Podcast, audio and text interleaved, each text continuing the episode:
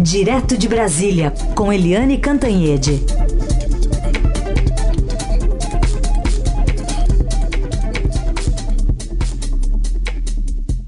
E chegou a hora dessa gente bronzeada, né, Carol? Mostrar o seu valor aqui.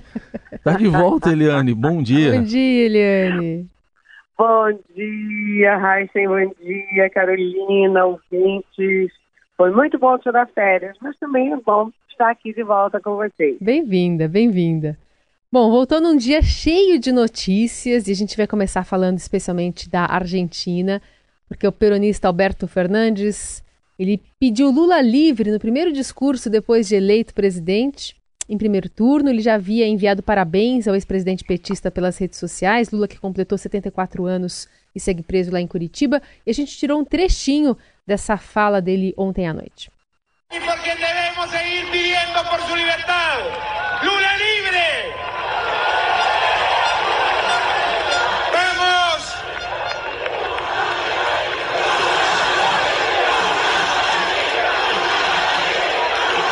Bom, já teve repercussão, né, com o próprio presidente da República lá nos Emirados Árabes, no Catar, falando que não vai cumprimentar Fernandes pela vitória, mas também não quer colocar um mal-estar ali na relação entre os dois países. Enfim, o que representa essa vitória, até com certa folga, de Alberto Fernandes junto de Cristina Kirchner? O Eliane? Olha, essa eleição na Argentina, ela é super importante do ponto de vista da própria Argentina, porque é uma guinada super forte, uma volta ao peronismo, ao populismo, na Argentina, num momento de grande crise econômica, grandes dificuldades sociais no país vizinho. Segundo, é uma guinada. E acho que perdemos o contato com a Eliane Cantanhede, está conversando conosco sobre as eleições na Argentina, né? Porque hoje já teve um anúncio importante, que foi a limitação de $200, né, para uso ali da população, um limite para evitar a fuga de capitais, né, há uma preocupação bastante grande em relação a isso, uma medida que foi anunciada inclusive horas depois da derrota de Macri. Então é um limite de $10 mil por mês, né, ou $200 por mês através de contas bancárias, uma medida do Banco Central da Argentina, feita horas depois do anúncio, né, do presidente. Então, isso tem muito a ver também com essa questão do que se espera, né, daqui para frente. Lembrando que ambos, né, tanto Alberto Fernandes, o vencedor, quanto o atual presidente ainda, Maurício Macri, estão reunidos num café da manhã para discutir a política econômica dos pacotes que podem ser implementados no futuro. Bom, muita comemoração na Argentina, né, durante a noite, madrugada, com a eleição aí do Fernandes, o apoiadores, o apoiante. Tem uma placa que até me chamou a atenção aqui, que diz que em paz descanse, falando uma referência ao Macri aí, os apoiadores do Fernandes, assim, se dirigindo ao presidente que foi derrotado. E que está reunido lá, né, com o eleito. Eliane, você falava da guinada na Argentina. Pois é, e isso tem um efeito, um impacto enorme aqui para o Brasil. Imagina, né, a Argentina é o nosso terceiro parceiro comercial, porque a gente tem primeiro a China, segundo os Estados Unidos, terceiro a Argentina. A Argentina é sempre considerada essencial para o Brasil, do ponto de vista econômico, do ponto de vista político, do ponto de vista social. A Argentina é importantíssima para o Brasil. E as coisas não vão bem, porque a gente vê que o presidente Jair Bolsonaro, ele se precipitou na campanha, porque ele, voluntarioso como ele é, ele foi bater no candidato favorito, que é Alberto Fernandes, depositar o voto dele, que corresponde nesse momento ao voto do Brasil, a favor do Alberto Macri, que, enfim, já vinha sendo, já havia todas as expectativas de derrota do Macri, ele já tinha perdido nas prévias, enfim, o presidente apostou errado, e sabendo que estava errado. E a primeira coisa que o Fernandes faz é gritar Lula livre, coisa que realmente irrita o presidente brasileiro. Então a situação está ruim e o presidente Bolsonaro, ele tem sido um pouco errático nessas relações, porque ele ora fala que vai suspender o Mercosul, aí depois diz que não vai suspender o Brasil do Mercosul não, mas aí ele fala que vai pedir a suspensão da Argentina do Mercosul, ele vai para lá e vai para cá, e ele também disse que no fim, né, provavelmente porque os assessores, porque os diplomatas que estão com ele na viagem devem ter pressionado ou né, ensinado para ele, olha, vai com calma, então ele disse, vamos ver, né, vamos ver primeiro ele vai tomar pé, o Fernandes, vamos ver que linha ele vai adotar. Mas as coisas realmente não vão bem e no momento em que o Mercosul tem toda aquela articulação, aquele acordo para fechar, para viabilizar com a União Europeia. A coisa está feia aqui no Cone Sul. Mas vamos ver se a diplomacia, o bom senso e a política vão prevalecer na Argentina e no Brasil para não prejudicar os interesses dos dois países. Até porque a Argentina está numa crise horrenda, né? Horrenda e precisa do apoio do Brasil também.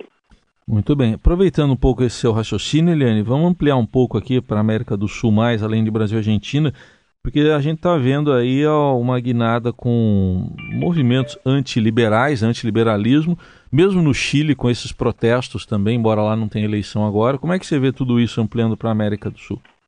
Olha, primeiro a gente precisa dizer, Raíssen, que quando você olha para a América do Sul, você botando junto Brasil e Argentina, você tem 2/3, ou seja, Brasil e Argentina são efetivamente assim, o forte da América do Sul, você tem 2/3 do PIB, da população e do território de toda a área da América do Sul. Então, Brasil e Argentina são fortíssimos, mas a América do Sul, ela sempre vai em ondas. Você lembra que quando teve, assim, para não ir muito lá longe, a gente pode dizer, quando teve o peronismo na Argentina, você teve getulismo no Brasil, você teve uma onda populista na América do Sul. Depois você teve as ditaduras militares na América do Sul. Argentina, Uruguai, Brasil, Chile, Paraguai, quer dizer, toda uma onda veio junta, né? Depois você teve agora um movimento fortemente de esquerda, liderado pelo Hugo Chávez na Venezuela.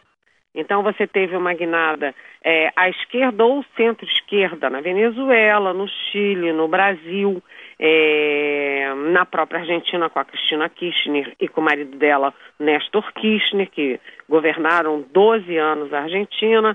Enfim, você teve toda uma onda mais à esquerda, mais centro-esquerda. E depois isso reverteu, até por causa da debacle da Venezuela, isso reverteu e parecia que o continente estava andando para centro-direita e para a direita. Aí eu volto a falar novamente com o Macri na Argentina, com o Paraguai e principalmente, fortemente, com o Bolsonaro no Brasil. Né? Então, todos esses movimentos, inclusive com o Sebastián Piñera no Chile.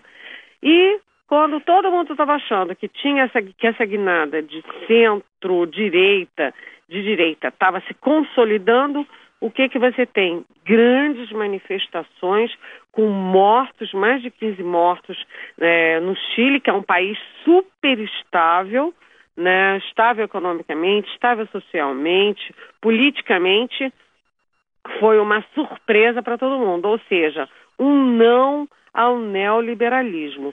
Isso é uma nova reviravolta no nosso pequeno continente e é também um recado para as políticas neoliberais, que são muito neoliberais e vão na linha certa da abertura, da desestatização, etc., mas não podem descuidar do chamado povo, né, da chamada crise social que é comum aos nossos países. Portanto, é um recado também ao Bolsonaro e um recado ao Paulo Guedes nas suas políticas. Façam a abertura, façam a desestatização, cuidem do enxugamento do Estado. Mas, olha, o povo continua sendo o essencial no tabuleiro político de qualquer parte do mundo. Muito bem. Bom, a gente vai continuar com a Eliane Cantanhede conversando conosco sobre os principais assuntos desta semana. Aliás, tem novidades que estão chegando em relação ao presidente Bolsonaro, porque ele tem falado sobre alguns assuntos que os jornalistas que o acompanham nessa viagem entre Ásia e Oriente Médio, Eliane, sobre o futuro, por exemplo, do partido dele. E a crise do PSL está sendo abordada pela gente aqui nas últimas semanas como se fosse uma novela, né? Quase uma radionovela. E aí a gente criou, inclusive, um nome para essa novela. Ela se chama Éramos 53. Ela foi batizada pelo Heisen Abach, porque é o número de integrantes da bancada na Câmara, né, de deputados do PSL. E a gente tem até uma vinhetinha para falar sobre o assunto. A Eldorado FM apresenta uma obra inspirada em fatos reais. No capítulo de hoje... Só um spoiler, a Vera Rosa tá adorando, né? Pelo menos adorou falar sobre essa radionovela aqui, porque tinha essa introdução aqui pra gente. Mas, de qualquer forma, após dizer que poderia romper com o PSL e ficar sem partido, o presidente disse que também pensa em criar a sua própria legenda e o nome, afirmou ele, poderia ser o Partido da Defesa Nacional, ou o PDN. Ele disse que não teria dificuldade em criar um partido nesse sentido, mas gostaria que fosse pacificado tudo com o PSL, disse o presidente ao deixar Abu Dhabi pela manhã com destino a Catar.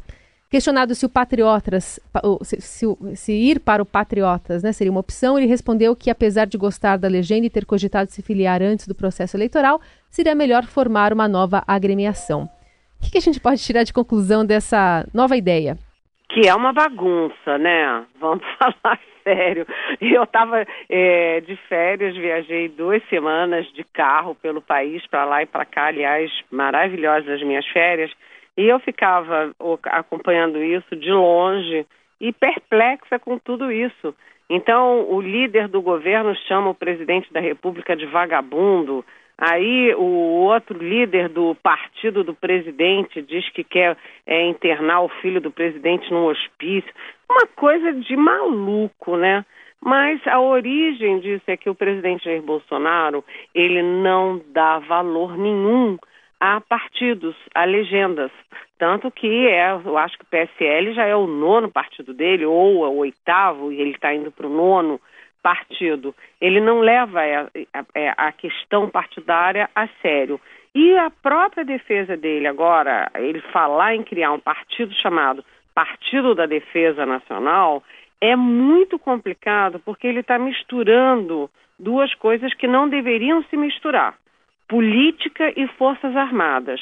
A gente sabe que o PSL, o partido que veio aí muito forte no rastro da força eleitoral do presidente Bolsonaro, ele é cheio de delegado, major, capitão, enfim, sei lá, veio muita gente dessa área militar.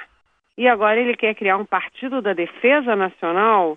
Que partido é esse? Ele está jogando os militares dentro da política. Isso não é bom para a política e muito menos é bom para as Forças Armadas. Os especialistas com quem eu converso dizem que é preocupante a contaminação do debate político dentro das Forças Armadas, né? Exército, Marinha e Aeronáutica. Então, não é uma boa ideia e o presidente está brincando com a formação de partido. Aliás, ele cometeu uma injustiça numa das entrevistas que ele deu, quando ele disse que os antecessores dele deixaram as Forças Armadas à míngua, está tudo deteriorado, não tem equipamento e precisa de dissuasão no Brasil. Isso não é verdade, né? Porque o governo Lula, goste-se ou não do Lula, goste-se ou não do governo dele, foi muito camarada com as Forças Armadas. O então ministro da Defesa, Nelson Jobim, criou o FX2, que renova toda a frota da FAB, né, com os aviões, os Gripen da Suécia. Ele renovou toda a fase de submarino, não só para comprar submarino, mas como para produzir submarino no Brasil, inclusive submarinos de propulsão nuclear, né, e tem os projetos de blindados do Exército. Né, realmente não foi justo com os antecessores. E o fato é que no meio disso tudo existe uma figura chamada Queiroz, porque também toda hora se ouve um áudio do Queiroz falando dos 20 continhos, das, 500 vagas no Senado e na Câmara que são abertas com a eleição do Bolsonaro para o pessoal dele, que o pessoal faz fila para contratação, e agora pedindo providências contra o Ministério Público, que segundo ele tem um cometa contra o bolsonarismo. Ou seja, isso não é bom para a estabilidade do governo, não é bom para a estabilidade política e muito menos para a legalidade, a legitimidade dos partidos no Brasil. O presidente devia ser cauteloso nessa hora. Então tá aí. Eliane, aproveitando nessa onda toda, Eduardo Bolsonaro não vai mais ser embaixador lá nos Estados Unidos e já aceitou a indicação Nestor Forster, né, que é um olavista. Olha, é interessante porque vamos combinar que a crise do PSL, apesar de ser ruim, né, porque fica uma fofocaiada, uma bagunça envolvendo o presidente, os filhos do presidente, os ex-líderes do governo, uma confusão, mas foi bom para o Eduardo Bolsonaro, foi uma saída estratégica para essa maluquice do presidente indicar o próprio filho como embaixador em Washington. Né? A gente falou várias vezes na Rádio Eldorado, né? Para ser embaixador em Washington, você tem que ser hiperdiplomata, você tem que ter toda a qualificação, toda a experiência, toda a maturidade, e o Eduardo Bolsonaro não tem nada disso. Como ele corria o risco de ser derrotado na sabatina do Senado, né, isso segundo várias fontes, né, então a saída estratégica, ele não vai mais porque vai ser líder do PSL, mas vem aí o Nestor Forster, que era a opção original do Bolsonaro.